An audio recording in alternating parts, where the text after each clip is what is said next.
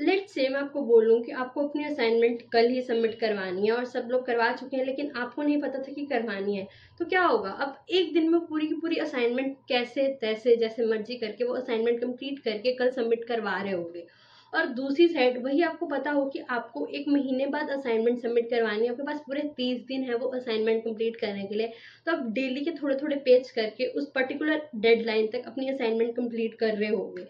तो जो पार्किंसन लो है, वो यही चीज़ स्टेट करता है कि work expand so as to fill the time available for its completion अब ये जो चीज़ है इंग्लिश में समझ नहीं आएगी, इसे हम हिंदी में अच्छे से समझते हैं, क्योंकि ये लोग वो है जो मोस्ट सक्सेसफुल पर्सन यूज़ करते हैं।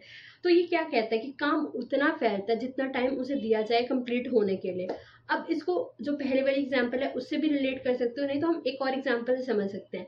लेट से अब बोले कि तुम्हारा कल एग्ज़ाम है। अगर बोला जाए कल एग्ज़ाम है तो तुम एक दिन में पूरी की पूरी बुक पलट दोगे, अच्छे से रीड कर लोगे, किसी ना किसी तरह टाइम निकाल के।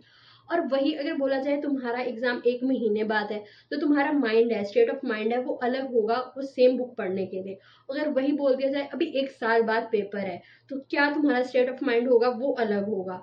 तो काम उतना ही फैलता है जितना उसे टाइम दिया जाए। और हम इंडिया में रहते हैं और इंडिया में लोग ऐसे समझते हैं कि हमारे पास बहुत टाइम है।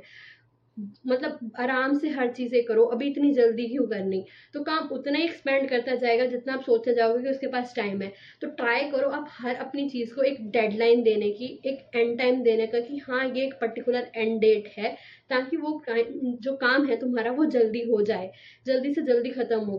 अगर तुम किसी भी चीज़ को डेडलाइन या एंड टाइम नहीं दोगे ना तो वो उतना एक्सपेंड करती रहेगी। एक और चीज़ की एग्ज़ाम्पल लेते हैं मोस्ट ऑफ़ पर्सन जो है थर्टी फोर्टी ईयर्स के बाद जो है सक्सेसफुल होते हैं, अगर हम कुछ एक्सेप्शन छोड़ दें। रीज़न क्योंकि वो सोचते हैं, अभी हमारा टाइम नहीं है ये करने का। इसके बाद हमारा टाइम आएगा कुछ करने का। अभी हमारा टाइम सिर्फ़ ये करने का है।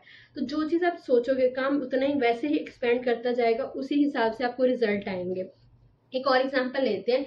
लेट से अगर आपको बोला जाए कि हाँ ये पर्टिकुलर चीज़ है, आपको कल ही कल करके पकड़ानी है। तो आपका बिहेवियर क्या होगा? आपका थिंकिंग कैसी होगी? आप किसी ना किसी तरह से कल ख़त्म करोगे। वही सेम चीज़ अगर आपको एक महीने बाद करने को दी जाए तो आप उसी हिसाब से कर रहे होंगे। एक घंटे में अलग एटीट्यूड होगा, एक दस मिनट में अलग एटीट्यूड होगा। तो काम उतना ही एक्सपेंड कर जाता है जितना आप उसे टाइम अलॉट कर रहे हो। सो मेक श्योर आप हर चीज़ के लिए एक डेडलाइन बनाओ कि ये पर्टिकुलर चीज़ इस पर्टिकुलर टाइम तक मुझे करनी है, ताकि वो चीज़ उस टाइम में हो सके।